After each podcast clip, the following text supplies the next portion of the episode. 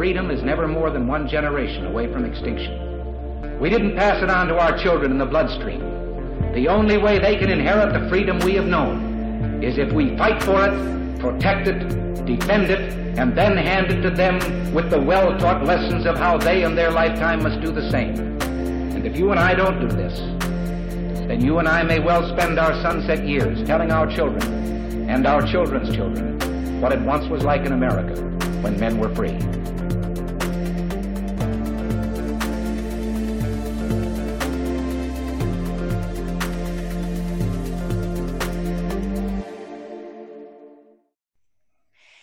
Everybody, welcome to another episode of Gun Freedom Radio, where we engage, we educate, and we inform. We are brought to you by azfirearms.com, your nationwide hometown gun shop. I am one of your hosts, Cheryl Todd. And I'm the other guy, Dan. We've got a great show. We're doing a series called American, talking about the can do spirit that is part of our American DNA. It certainly is. And in this season that we find ourselves in, this coronavirus, this COVID 19, it has become a season of can't and restrictions, places we can't go. Kind of like we being married, huh? no, no, no that, that, just came out. I'm sorry, just came out. Yeah, I, I we'll we'll talk about it later. Oh, it's I'm sure we will. It's um so yes, a season of of can't, and our guests during this series are experts who are going to talk to us about ways that we can still learn and grow, train and connect, and expand our freedoms in ways that maybe we haven't even thought about before. Um, our guest today is Jeff Kelman. Now, Jeff grew up in an anti gun family, and it wasn't until he was a teenager before he realized that it was actually legal for civilians to own guns in the United States. As a young adult, Jeff purchased his first firearm and began understanding the responsibility of gun ownership and began became interested in researching the history of laws restricting owning guns around the world and how those laws intersect with the Holocaust and genocides. Welcome to the show, Jeff.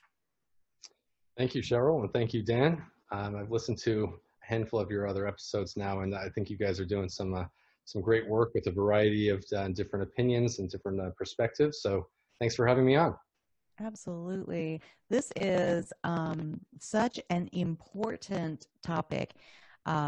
The Holocaust. We've just recently observed um, Holocaust Remembrance Day, and you know, it, one of the things um, before we really dive into our, our list of questions is, it feels to me that the the word Nazi gets thrown around so easily nowadays that it almost is threatening to cause it to lose the significance and the importance historically speaking about how a group of people came into power and did such horrible atrocities um, and the lessons that we can learn from it. Because if it just becomes this throwaway phrase, um, you know, some anybody, anytime you don't like somebody, you can somehow compare them to a Nazi. I feel like it, it's taking the teeth out of it.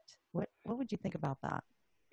Sure, and you know, and I wouldn't say any one particular group or segment is guilty of that. Yeah, Mm-mm. Jews themselves, um, very famous Jews, or I would say, have have played a part in that to an extent of you know watering down uh, Nazi to some degree in terms of its its bite and, and really the, the seriousness with which it comes from. Uh, specifically thinking of the soup Nazi episode of uh, you know Jerry Seinfeld and uh, you know, the soup Nazi doesn't give me the soup you know, and, and that's that goes along with culturally Jewish humor and the sarcasm of, of dealing with uh, you know atrocity and with pain in uh, different ways. You know, the the atrocity in this case of not getting soup that you want, but uh, but but but no question, I think that understanding what Nazi uh, means, mm-hmm. uh, which if we take it out, it is an abbreviation after all of uh, the, you know, the German National Sozialismus, which means National Socialist or National Socialism, and understanding what that uh, political system meant, what that economic economic system meant, and uh, fundamentally what it stood for and what the ramifications are of following similar sorts of systems. Absolutely. But how could you compare that with what's going on within the United States today? I mean, well, and I laws. think I think what he was saying is that it's so um, you know there's gallows humor involved and sometimes people they they just pick a phrase and decide to to throw it at their opponent. But um, and maybe where you were going was actually our first question is how do the laws that were in pre-nazi germany how do those relate to the laws that have been implemented over time here in the united states? Sure. So there's there's a few different examples. Perhaps the most egregious example that it always stuns me that is that, that this particular uh, fact, verified facts, uh, which, whichever way you go with in terms of historians and whichever side you go, uh, this particular fact is not uh, up for question. What is up for debate is, of course, uh, what people extrapolate from it and the conclusions that they reach. But it's you know, documented in history that on July 2nd of 1968, uh, the U.S. Senator from Connecticut named Thomas J. Dodd, a Democrat from Connecticut, asked uh, the librarians that worked with the Library of Congress to translate a copy of the Nazi weapons law of 1938. And what's really interesting about this. Uh, you know, one, how did he come into possession of this? Is pretty straightforward. He worked as a on the prosecution team with uh, the you know at the trials of Nuremberg, actually prosecuting Nazis. So uh, you know he he had his diplomatic time over in in Germany, uh, right following the war, 45 and on, to be able to you know presumably procure the uh, a variety of legal documents. But once he had this in his possession, he wasn't asking for a whole host of other things to be translated. He specifically asked for the Nazi weapons law, not mm. German Weimar Republic Act, not, not uh, you know the Weimar Republic that was a largely democratic institution in the 20s and before, but the 1938 Nazi Weapons Act. This Democratic senator asked for a full translation of this. Hmm. Again, what's telling here is that this same senator was the principal author and uh, the, the principal author and sponsor of the Gun Control Act of 1968, four months after asking for this translation. Hmm. That I mean, yeah. Go, go ahead. ahead. No, oh, just you, you know, you know, and what's what, what's just going further from from that piece is that if you take these two pieces of legislation, or if you take the Nazi Weapons Act of 1938, and you take a full tr- translation of this and put it next to, of course, the English uh, American Gun Control Act of 1968 and put them side by side, you'll find that the similarities, and we can go through a few of these, but the similarities between the two of them is just is just stunning. It's just absolutely, it's clear to anyone looking at these that this senator used this document as a basis for the Gun Control Act of 1968. So Jeff, uh, why do you think he used why do you think he used that uh, as a, as a reference? Was it because it was so that it worked for Germany? Hmm. So, I mean, it's it's it's hard to say exactly because anything from a historical angle, uh, we we try not to speculate as to you know why someone may have done something if we don't have actual documents on it. Unfortunately, uh, it was this sort of understanding of he got this translation going through this much of this was revealed in the early 90s um, by some of Aaron Zelman's work and others. And, and fundamentally, by this time, Thomas J. Dodd, when, when a lot of this came forward and was published, had he had already died. So we were, were not able to ask exactly, you know, what were you trying to do here? because that is a very good question, and, and and it's hard to say, of course, because taking it further with with some of the parallels that are so clear, um, it, it is unfortunate as to as to how they were used, and, we can get into that a little bit further too. And you know, we've we already had the benefit of hindsight, right? It's not like oh well, we're not sure what the results of this could end up being, and yet there was this purposefulness of of finding and choosing the exact phraseology and language, it's a little bit chilling and feels like it's very telling. And so the the anti right now at, in real time in the United States, the anti-rights, anti-gun crowd. And Cheryl, all, mm-hmm. if you don't mind, actually, I, I, could actually go through a couple of the similarities too, just yes. so that the yeah. are aware of, of, these. You know, instead of just kind of taking my word for it, right? Mm-hmm. So, from the U.S. Gun Control Act of 1968, uh, this is when FFLs or federal firearm licenses first came about. That was a direct uh, take from the Nazi weapons law of 1938. They required sellers and guns uh, and uh, makers of and manufacturers of guns as well as sellers to have a license before conducting business.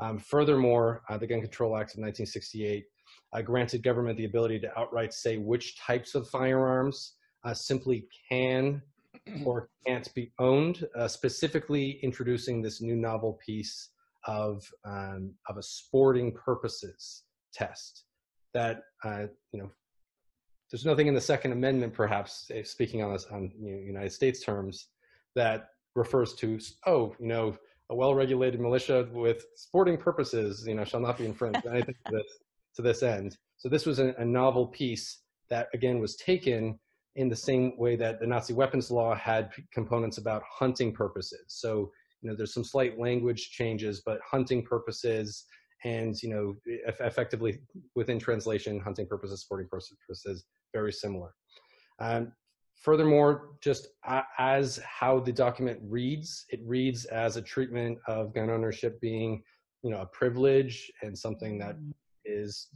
you know not a right So this is uh, specifically outlined in the nazi weapons law of, of 38 and then in, in, in implicit in uh, the gun control act gca of 68 and then also, this is really perhaps, I think, the most dangerous uh, two pieces next that, that came from both laws. One is that it required, uh, in the Nazi weapons law, it required all gun sellers record all gun sales. Mm. And police, in the case of Nazi Germany or you know Weimar Germany before even, were required, were permitted rather, to on, on, on an unannounced basis uh, perform any sort of audit, any type of inspection, anything they want, which if you talk to FFLs and gun stores today, does not sound all that uh, set separate from the ATF and how the ATF functions. And specifically here, uh, the form 4473, which was the form drafted again off of the exact styling of the Nazi weapons law of 38 that had, you know, and again, here's the most dangerous part. It has, you know, age, it has height, weight, all of these other identifying characteristics. But here's the part that to this day, I will never have somebody be able to give me a legitimate reason as to why this is in there. Race. When you go buy a gun, it'll ask you your ethnicity mm-hmm. and your race. Mm-hmm. And if you open up a, for, a form 4473 and scroll down, it'll say, oh, well, this is essentially they're saying this is because we want to have racial profiling um, it, w- when we may need it, perhaps in the you know the solving of crimes and and uh, for criminal justice purposes. But this is exactly the same justification that the Nazi weapons law of 1938 had. And going back to your piece, yes, the uh, the outcome was obviously well. When I asked horrific. when yes. I asked the ATF why, because I've been audited several times, uh, why that's in there, they say it's because they can tell the difference between Dan Todd the black guy and Dan Todd the white guy. Mm-hmm. And it's a form of ID. How I don't believe. Yeah, I, I don't believe it either. Explanation. Uh, and you know, I have um, actually been shocked that there hasn't been any kind of like a uproar or a pushback about that that racial piece because you know race has been such a huge topic um, in the news over the last you know 10 years uh, it's been re-heightened, I believe, um, and it, it just seems odd to me that that we all just kind of go, oh, well, okay, the government wants to know, and surely we can trust the government. So yeah, that's fine. What else do you need to know? You know, so right, you know, amongst uh, you know pro-gun individuals, we, we could argue on whether a four four a form four four seven three should even exist at all. But you would think that it, there might be consensus that okay, there is some document. Why not at least pull out race, pull out, you know, I, I could see individuals saying, you know, sex should be pulled off, male and female, the, you know, uh, non-binaryism, whatever it may be. And, and, so there's a lot of things on this form that are, are requiring self-identification. And the racial one, of course, is, is especially problematic. I, I couldn't agree more. Um, so you're saying the one in uh, 1938 uh, also had the race uh, check marks on it? Well, it's not that it had it as much as um, as much as it was outright saying your identification already included. Uh, unfortunately, to this date, if you were Jewish, for example, if you were Juden, it would have this on here, and it would outright ban people of certain uh, races, such as Jews, uh, Gypsies being another, which are now referred to as Roma and Sinti, uh, from being able to buy guns at all. So, it, you know, it was more, uh, you know, if you're not German, you're not getting it.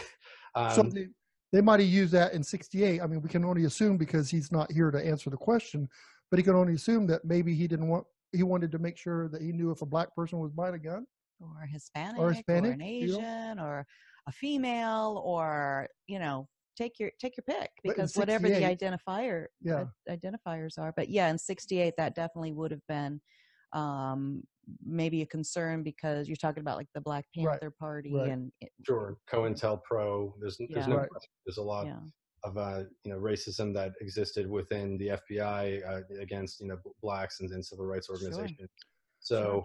being able to have that clear list and being able to uh to uh, so, so going to your point, uh, Dan, you know, again, from a speculative standpoint, I'd have to say, but nevertheless, we could reason that looking at these different racial minorities that were targeted in the U.S., um, even if they weren't targeted uh, for annihilation, if they're still targeted for discrimination, that a decent template for uh, you know targeting minorities for discrimination with or without the annihilation piece is something that Nazi Germany had a lot of experience with, and was something right. that uh, you know uh, Thomas J. Dodd was able to say, "Hey, w- we've got a, a, good template to work off of here."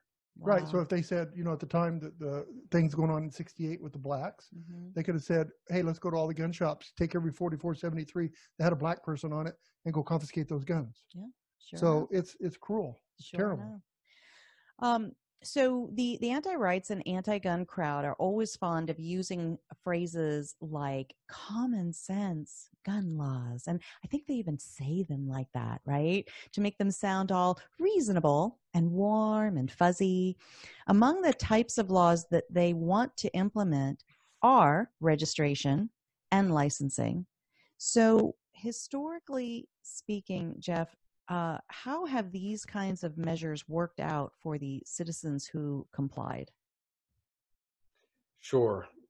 So, first, in terms of licensing, uh, licensing was uh, first required for individuals. I mentioned businesses and other pieces uh, in 38, but also for uh, individuals, uh, whether they were Jewish or not, uh, just being in Germany by the uh, weapon, uh, the Weimar Law on firearms and ammunition of 1928. So this was passed in a very nervous, um, but you know, democratic functioning, largely uh, Republican government uh, by you know run by Heinrich Brüning and you know Hindenburg and others, depending on you know chancellery presidency and so on, that were very nervous of um, you know what they saw as communist insurgents. They saw they saw as um, external forces of you know these this is a foreign threat. It was perceived that you know communist uh, you know Russia is going to fund uh, the KDP, which you know was the Deutsche you know, Communist Party, and they have a different order of their words, but so the KDP, and they're going to fund these groups, and these people are going to have a violent coup, and they're going to overthrow our government. So we need to have some kind of law on the books that makes it so that police chiefs um, around Germany can determine selectively who can have a gun um, and who can't. Uh, and this was later extended to include truncheons and clubs and knives and other things. Um, but it started with, you know, with firearms. And so they really said, all right, you know, th- this is going to make us safer. This is going to allow the police in, in their own areas to effectively what we call um, may issue in the United States, where a chief can if they want, give you a gun, um, but they are certainly not obliged to give you a license to carry a gun, rather. And there's both there was both carry restrictions as well as purchase restrictions. So a license, an acquisition license, as it was termed.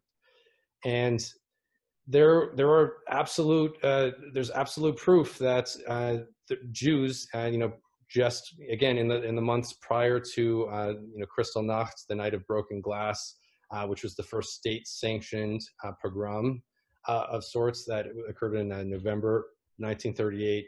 Um, there months prior to this, police chiefs were you know going around and, and using these sorts of laws on the books that had been passed by a democratic uh, you know, Weimar Republic, but they were still on the books. The Nazis that had then come to power in 33 were able to say, okay, great, we have you know, effectively the same thing as what's called a 4473 in the US. We have, you know, your name, your address, um, you know, at this time too, even, you know, race, all these different pieces of, of identifying information. We know what you have. Um, I had forgot to mention earlier another requirement that um, was born out of the Nazi weapons law of 38 that was then included in the Gun Control Act of 1968 was the mandated requirement of having serial numbers on every gun uh, manufactured. So, um, with, with one slight exception there, which is if you make it yourself, which is kind of where the 3D printing gun movement comes in, but I digress.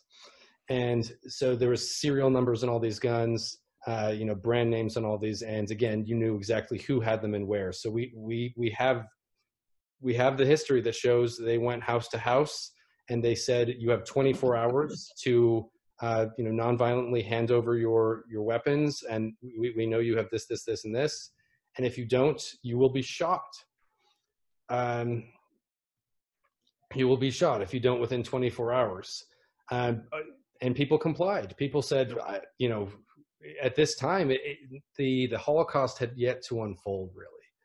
This was before Kristallnacht even. This was before Kristallnacht. So so people thought this is like another pogrom. This is like something you know. The pogroms have happened in Russia before in the early 1900s. They've happened to a, to a lesser degree in Germany. Germany was considered one of the safest safest places for Jews in, in many respects. Um, in some ways, even wasn't, over right. Right. It wasn't. So they passed this law in 1928 to protect themselves, not the people.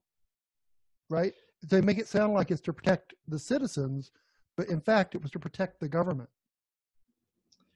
It was, I mean, intentions versus outcome, right? You know, the the intentions, of course, were supposedly for public safety and for the idea that the you know these violent groups, these the the communist groups, or you know even the fascist groups to some extent, although the police oftentimes did favor the fascist groups because the Nazis were, uh, you know, were very smart to curry favor with police groups and say fascism and the rising tide of, uh, you know, of the Nazi Party. This is this is the party of law and order. So, you know, if you back us, you arm us, you know, we work together here. We'll get these, you know, leftist communists out of here. And uh, and so, and we saw how that worked out. So, if the if the U.S. government told us today, you have 24 hours to turn your guns in, or you would be shot how i mean can you even imagine that could happen in the united states but it's happening not just in in germany it's happened to other places it so, sure has which is about. part of jeff's studies and um, you know when you talk about well what's happening right now in the united states over the past few weeks we have been uh, hearing mayors across the nation urging their citizens to snitch on one another with the the mayor of Los Angeles going so far as to say snitches get rewards right so as soon as i heard that my mind went to the red flag gun laws that have been pushed for by politicians all over the nation which can result in anonymous tips right snitching leading to a citizen's door being kicked in and their guns being forcefully confiscated, not due to any crime that person committed, but simply because a snitch doesn't feel comfortable that the other person owns something that they don't like. How does all of that relate to what you've seen, not just even in Nazi Germany, because you've studied genocides all over the, the world, but um, how does that relate to what you've seen in world history, Jeff? Sure, and and the reason also just uh, beyond beyond kind of my own personal interests, being Jewish, being interested in these pieces, um, that the Holocaust I think is studied so readily and so much more thoroughly than other genocides, like you mentioned there. Because um, I do study others, but the emphasis is unquestionably on the Holocaust, and that's thankfully, or you know, just disgustingly, in large part because the Nazis and the Germans are very good with their details and record keeping. And so we have a very clear paper trail on how all of this went down and um, when and where and to whom and everything, which just that wasn't the case in Rwanda, right? You know, with with machetes in the jungle. Like there's there's plenty of cases where, um, or in the Armenian genocide, which goes back to you know the late 19 teens and you know the World War One era. So uh, just in terms of that piece, uh, that that's kind of why that's the case. But the question I would ask in kind of response to your question is how first of all how's it and this is genuinely something I, I was curious of before our talk was how's it currently verified that you have guns when a red flag order is petitioned for? I mean i mean do either of you know? Because i'm not sure. I haven't. Well, I'm I would say that they would go to um, you know, if they know that a person happens to frequent AZ firearms, they're going to go knock on our door, right? Or if they happen to know they they go to Cabela's all the time and in a certain city, they're, they're going to go probably pay them a visit and want to see some records on uh, from this person's name. Oh yeah, they can, they can do a uh, when we do a background check there's some kind of record kept there that they don't know what he purchased, but they know they may know he purchased either a handgun or a long gun. Uh, and it's scary because Jeff, I mean, some of the things the public doesn't know, gun shops. I, mm-hmm. All of our all of our stuff is electronic. When the ATF come do an inspection, they take their little drive and they put it in your computer. And now what do they have? They have all the records. And you know, 90% of the shops in the country work off electronic because it's too complicated. You can't do it manually. So this form of it's it's still a form of registration. And so if they've purchased them through a, a retailer like we are, um, then yeah, there is a record, which is why I think we need to very much preserve the the right that we can transfer property, you know, um, as private citizens without this uh, the the government's interference right. because who needs to know what guns I do or don't own? Nobody. Nobody needs to know that. Well, and I think the key there is understanding that in order to enforce a red flag law, you have to have registration. It's kind of what I was getting at. Because if you can't, if you can't prove that somebody has a gun or that they have, you know, then fundamentally the, the whole order itself is unjustified, and there's a host of um, you know the, of things that we could say that they are unjustified to begin with. But just from a perspective of people who may think, "Hey, red flag laws," I, I think that increases public safety in some way. But registration, I'm not for that. The thing is, because registration could lead to confiscation or could lead to other issues, you, you have to just see that in order to enforce a red flag law, in order to even begin petitioning or looking into that, presumably there has to be that record that you're talking about. Um, and like you said, you know, you know that you as as a, an FFL or uh, anyone who runs a gun store, you're required to keep that record for 20 years. Right. So, and even if you close, you're required to then uh, hand that over. Both of those pieces, um, the 20 year requirement was was new with the Gun Control Act of 1968 but the requirement of if you close handing that record over to authorities in this case the atf that that was taken from uh, from the germans and they process all of that too they put that all on documents which is awesome so it's in you know you think if you're going to pass a law it has to be a successful law and a red flag law is not going to ever be successful because so you come and take my guns but you didn't get them all how do you know you got them all how do you know? How do you know that? Right. And besides that, red flag so law, it, it needs to be on the person, a misnomer. The, the person, not the. If, if if a person's a threat, it's the person, not the guns. But see, we act in such um, illogical ways. Like right now, we're watching American citizens just give up, just rolling over, just giving up important constitutionally protected freedoms and liberty because we're navigating something that we've never even experienced before this worldwide pandemic. That they're telling us is a worldwide pandemic. Right. Which do we really know exactly? We we don't really, you know, we, we don't have a way to personally assess it. So we could kind of call it like the psychology of the unknown impacting how compliant or defiant humans are in any given circumstance. So, thinking back to the time before the Holocaust, before all of the atrocities, we often want to use our current hindsight to say, well, if the Jewish people had firearms, they would have fought back and prevented all of the atrocities. And I have to believe that at some point they would have seen what was happening and they, they would have uh, fought back once the reality set in. But what has your research shown you about that kind of assertion, Jeff? Yeah. So, so, so a couple things. One is that we know that Jews did have guns in Weimar Republic Germany. Uh, Jews had uh, volunteered and fought in World War One on behalf of their respective mother or father nations. Um, valiantly died and were patriotic in their own own ways. We know that Jews, um, also uh, German Jews, were very proud to be German and uh, followed the law dutifully and registered their guns and turned them in without um, really any recorded uh, issues you know, all through the years from again the late 20s and through the 30s. We know they did not have guns when uh, it came time to to round up Jews in most of the ghettos. The the exceptions are what's interesting. Uh, there's a couple.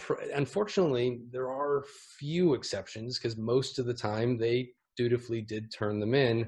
Um, and, and I think it's important to note that in hindsight, it's easy to it's easy to say, well, why didn't you hang, hang on to your guns? You know, you you clearly you know it was leading to this. I, I think it's very important to understand that dur- during the time of, of you know everything going down, um, it was fairly unprecedented. While there was the Armenian genocide and other pieces, again, this had not been publicized or studied in any any sort of way which is part of the reason why it is so important to study the Holocaust and to publicize these things and to remember them, so, so that never again truly does hold uh, hold water and, and, mean mean what it says. But um, but again, going back to the exceptions, the two notable ones were the uh, the Warsaw Ghetto Uprising, um, where we, we know actually more information has come out fairly recently, specifically saying uh, the exact numbers. It was several hundred handguns, um, perhaps a few dozen rifles, and one machine gun uh, that broke on the first day. Uh, this was the armament of the Jews. Oh, now, the Warsaw Ghetto had up to about half a million uh, Jews at its peak um, before it was systematically emptied over time, and then the final order was issued uh, to, to empty it. And at that time, a few thousand Jews were remaining with, again, the arms that I just mentioned. And they were able to hold the Nazis at bay for depending if you you know really go back to the the last last last person it could have been as, as high as three four five six months but the bulk of them even were killed after after a couple months but the point is that that's the entire nazi german war machine i mean hitler was furious himmler was furious goring all of these guys were like what's going on? There's just a bunch of Jews in this ghetto. How have you not killed all of them? You're using gas, you're using flamethrowers, you're using tanks, artillery, machine guns, and they're lasting months. This is embarrassing to the entire Reich. So people sometimes look at that uh, from a anti-gun perspective and say, "Look, they died anyways." Mm. But the message that it sent to partisans in Poland you know, of course, Warsaw was in Poland and all around Poland, and you know the greater parts of you know what's present at Ukraine and Germany itself, French partisans. The message was getting out to partisans everywhere that if you fight back, you may die, but you're going to give the Germans hell along the way, mm-hmm. and you may change the course of the war to some extent.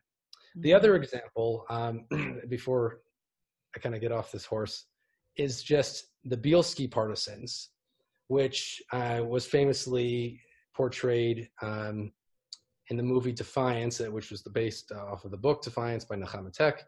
And uh, that's the story of these Bielski brothers that were in kind of the Ukraine area, and they survived by having some guns and running around in these you know dense swamply you know swamp forests and just kind of you know evading they were ne- so so one what i always get frustrated by is people say oh well if they had just had you know guns and all these things of course they couldn't beat the nazi army. I mean it took the entire american war machine and the allies and all of these things to ultimately crush nazi germany. But who's to say that in a conflict for your survival you're mm-hmm. going to just you know go into an open field and march you know like uh, british soldiers to, to, go fight the germans. I mean th- this is guerrilla warfare. You would be mm-hmm. in the swamps. You'd be in the woods. You'd be trying to get to what was known as palestine at the time and, and israel. You'd be trying to find you know passageways. You'd go to greece and you know which was more friendly to the jews uh, the greek christians were you know very uh, you know in favor of hiding jews and protecting them. For example archbishop Damaskinos of uh, athens. You would find ways to survive but if you don't even have a, a, pistol or something, then you can't even keep the person chasing you to back off, to, mm. to try and evade. Mm-hmm. They're going to, to come right for you, hunt you down, and take you out as they did over and over again, except for those two cases. Well, I think that the, the hardest battle to fight is a battle within. Mm. And so the people that were within the country could have done a lot more damage but they do it like they put i guess like a frog in a in a pot of water. Mm. you turn it on you boil it and it gradually so they take a little bit a little bit a little bit of your freedoms away until pretty soon you have no freedom at all and you can't fight now. I think that that's kind of what they did with that. So uh, it's terrible but uh, it would have been interesting to see a fight within you know in the country how it would have turned out. For sure that's an important analogy and i'll just make one short point on that which is this you know essentially, if you look at those Weimar Republic laws that were passed in that democratic era, in, that was you know starting to turn that the water up, starting to turn the heat up, right? It, it, it wasn't until almost you know what if we're looking at 10 years later that you actually started to see now you know the, the violence unfold mm-hmm. but yet so so at first you see oh you know we're just having to register we're just having to get licenses you know, this isn't too big of a deal right now. Mm-hmm. And then mm-hmm. later it turns into, all right, well, we don't want to get shot, so we're going to turn in what we just had to register, mm-hmm. and then mm-hmm. so on and so forth. So, so very much, um, you know, it was a long process. It took over a decade, and so you have to have the long view when looking at this for sure. So let's look at the long view of the United States, 1968 to now. Look at how many things we've given up. Yeah. How many things that we have, and if we wouldn't fight for that right and with the Constitution, then we would have lost a lot more than what we already have lost. That is the truth. And here's one thing that, you know, going through this, you know, historical remembrance right now in this conversation, eh, historically speaking, it seems that Jewish Americans tend to be against gun ownership. And it feels so counterintuitive considering the number of times all through history. I mean, way back before the United States, way back before Germany, way back all the way to biblical times, that the Jews have been persecuted time and time again. It seems like uh, Jewish people would be, you know, very much on the forefront of a self defense movement or you know, definitely trying to hold on to every syllable of, of a constitutional right. What what can you tell us about that? Feels like a dichotomy to me. Sure.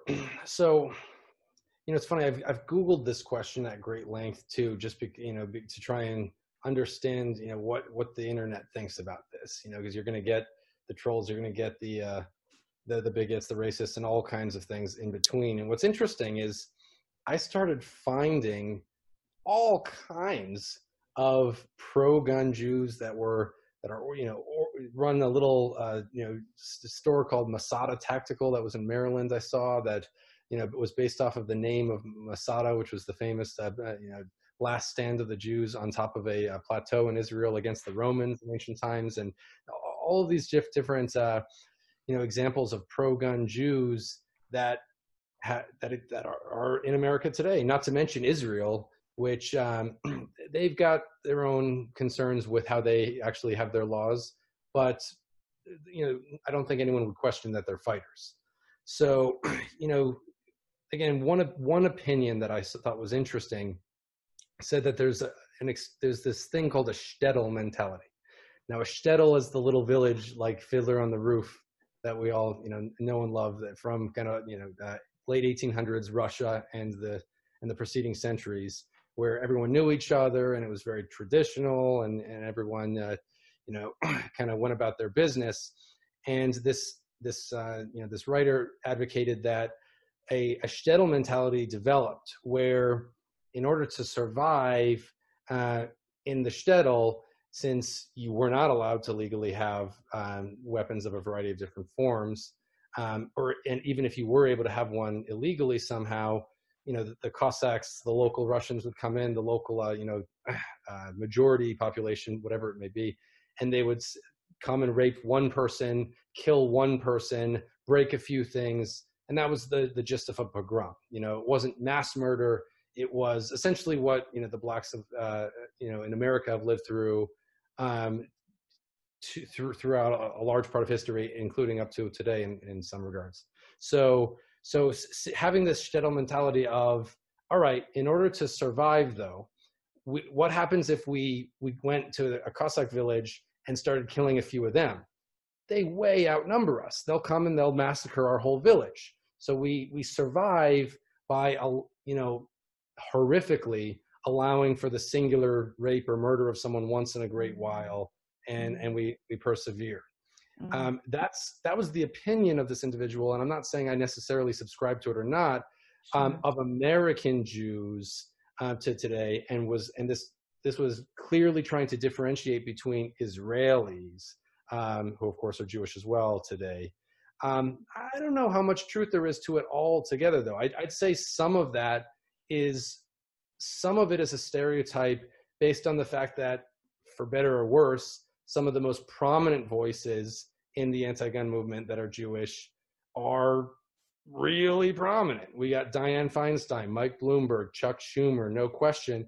But I would just, you know, say that hey, you know that I'm sure there's super anti-gun uh, Catholics and uh, and whatever of all kinds of different things. Just like Alan Gottlieb on the on the program side of, of Second Amendment Foundation, Alan Gura, the off the lead lawyer uh, behind Heller, is Israeli, is Jewish, you know, out of L.A. and you know our the, founder of the Jews for the Preservation of Firearms Ownership, JPFO, Aaron Zelman. He died in 2010, but you know he was clearly Jewish.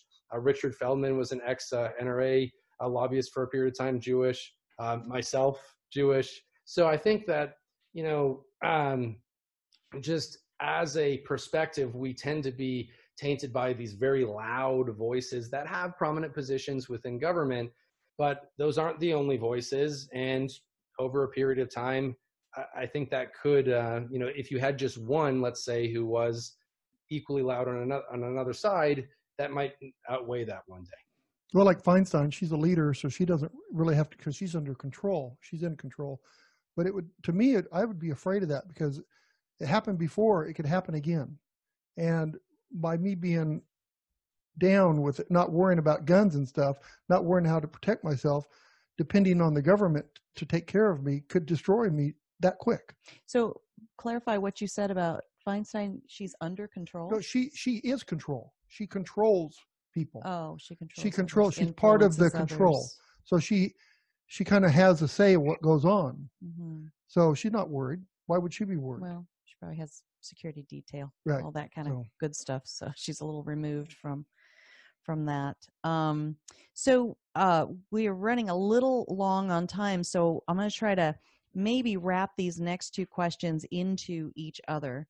Sure. Um, so you through this master's thesis work that you've been doing um, i'm wondering if you've been able to discover sort of an overarching message about whether or not if like if our as a nation if we decided that we really want to end up being sovereign individuals who are citizens of a sovereign nation if that was what we really want do guns matter? Does individual gun ownership matter?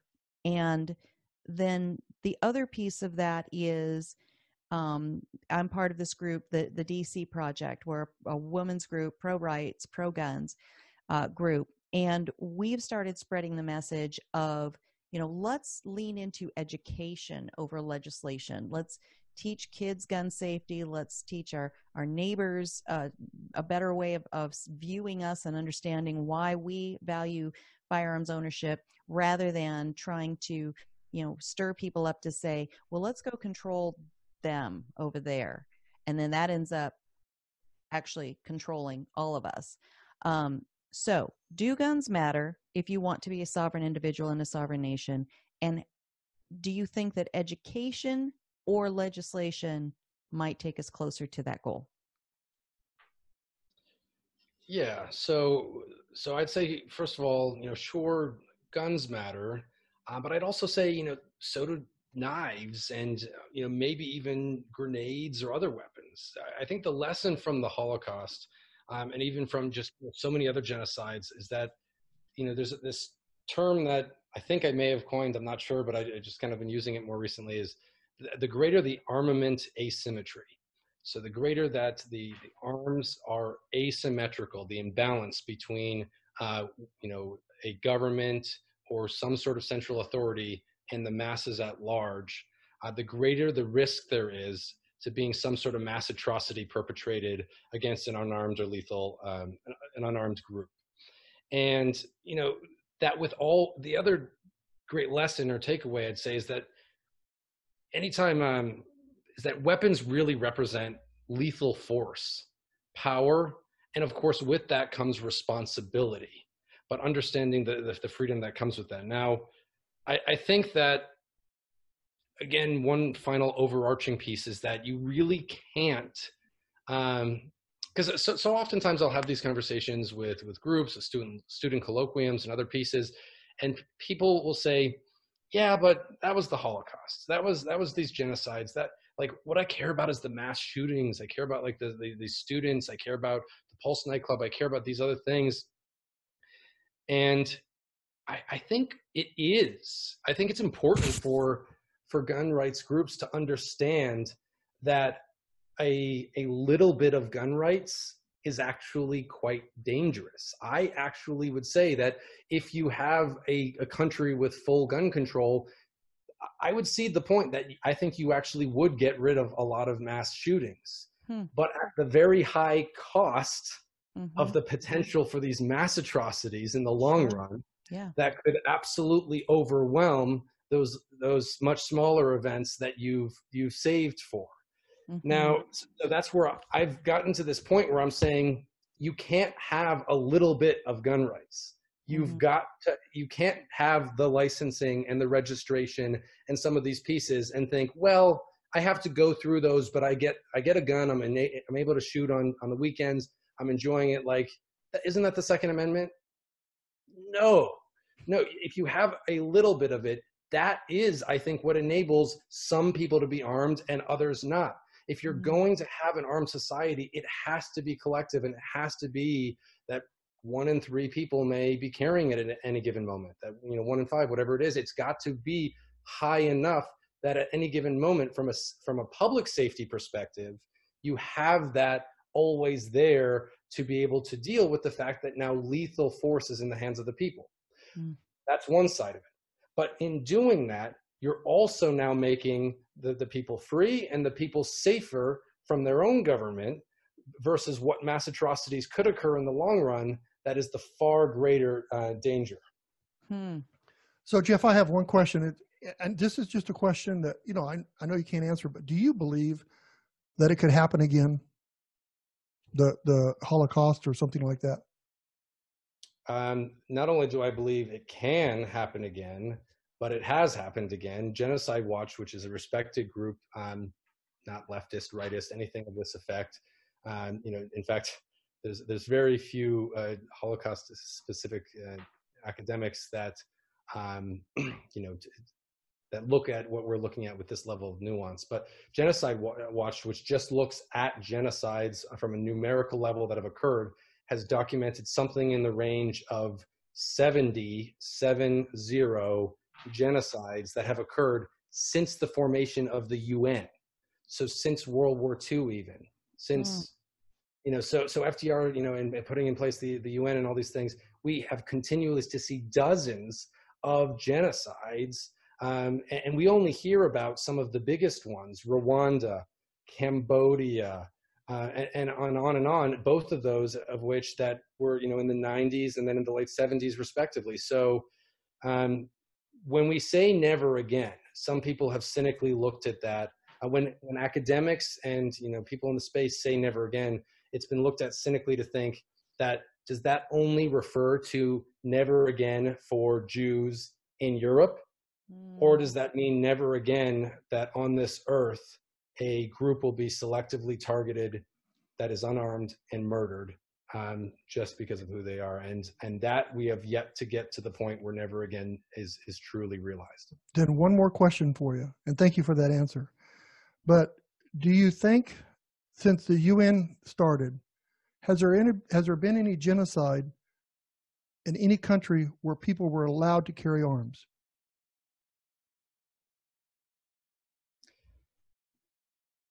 I'm looking for it. Nope. Um, I, I, mean, the the only thing I would say to that is just how you phrase that question, because you said where people are allowed to carry arms, and I'm reading you into saying that that the masses are allowed to have arms right. in a fairly regulated yes. fashion, because people could be the military and people could be the police, and if you citizens, the, I say the citizens. Yes, yes. Uh, the no. people who are being genocide, okay, the people who are being killed if they right. had has there been any that they were armed and could defend themselves right. that that happened to them right no and, the, the piece there that again i'll qualify as well is that um, sometimes we need more you know more or better words than we have today i mean genocide was only co- coined by this uh, you know scholar named raphael lemkin in the 1940s and 50s who felt that there needed to be a word for that. I mean, prior to that, it was referred to, you know, whatever the leader of the, you know, Churchill said that the Holocaust, which didn't have a name at the time, was just, you know, a crime without name. Hmm. Okay, but what does that really, you know, mean? So, so Raphael Lemkin said, we need a word, and he lobbied very effectively and very hard with the UN to have a definition of genocide that included the, you know, specific targeting of, of a variety of groups. Now, I say a variety because it, it is not all inclusive. Um, because who is in the UN?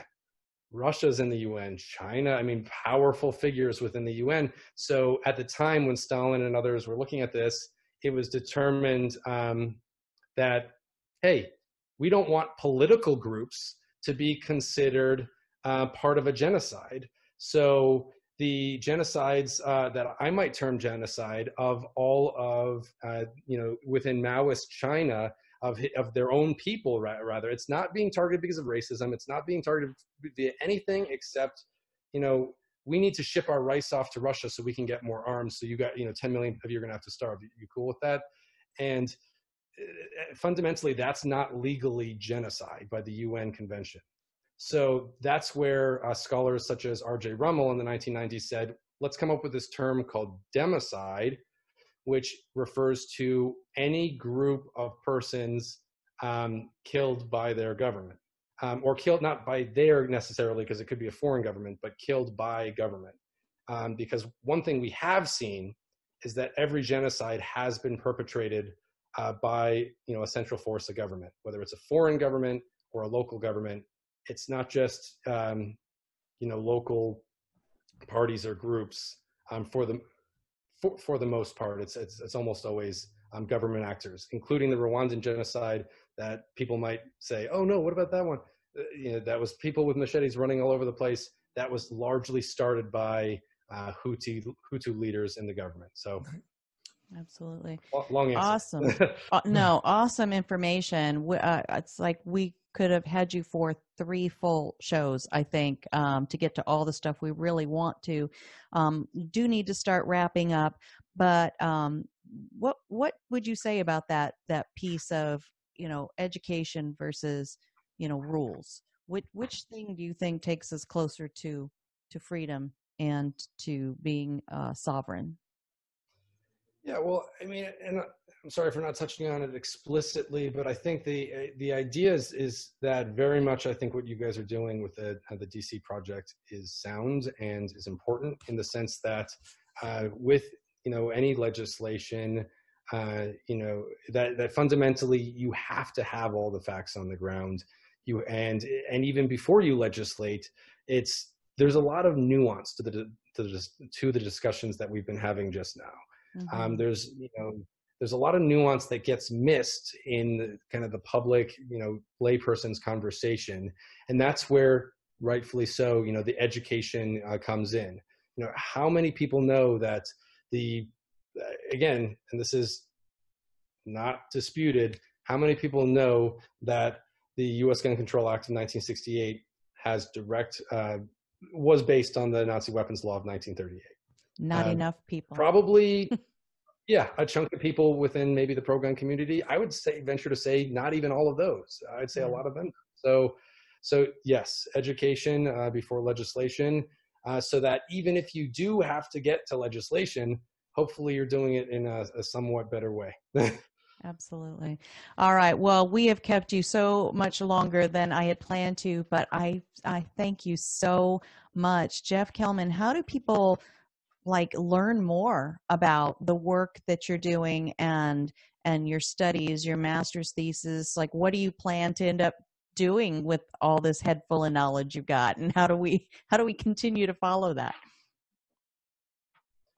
Uh, sure. So i mean I, in the early stages but at some point i'd like to have uh, you know a, a book outlining uh, a lot of these different pieces here so that people can uh, for, for themselves understand exa- a lot of this and be able to digest it more easily. Um, don't have something at the moment there. The easiest way to just follow or reach out to me is with twitter. I i, I love the fact that you can set you know direct message me anyone on twitter. Um, so i do and i use that for you know my communications with professors all over the world and students all over the world and just you know like-minded or not like-minded individuals. I think we have to engage across the aisle on all on all spectrums in order to have mm-hmm. an intelligent and uh, productive conversation here. But my Twitter handle is just at Jeff J E F F underscore Kelman. That's K E L M A N. Uh, message me or, or find me on Twitter. Fantastic. Thank you so much for the work you're doing and that I know you will continue to do. These um, these events, these ideas, they are too important to be lost to the dusty shelves of uh, bookshelves of history. Sure. Jeff, thank you very much for for coming on today. I learned a lot.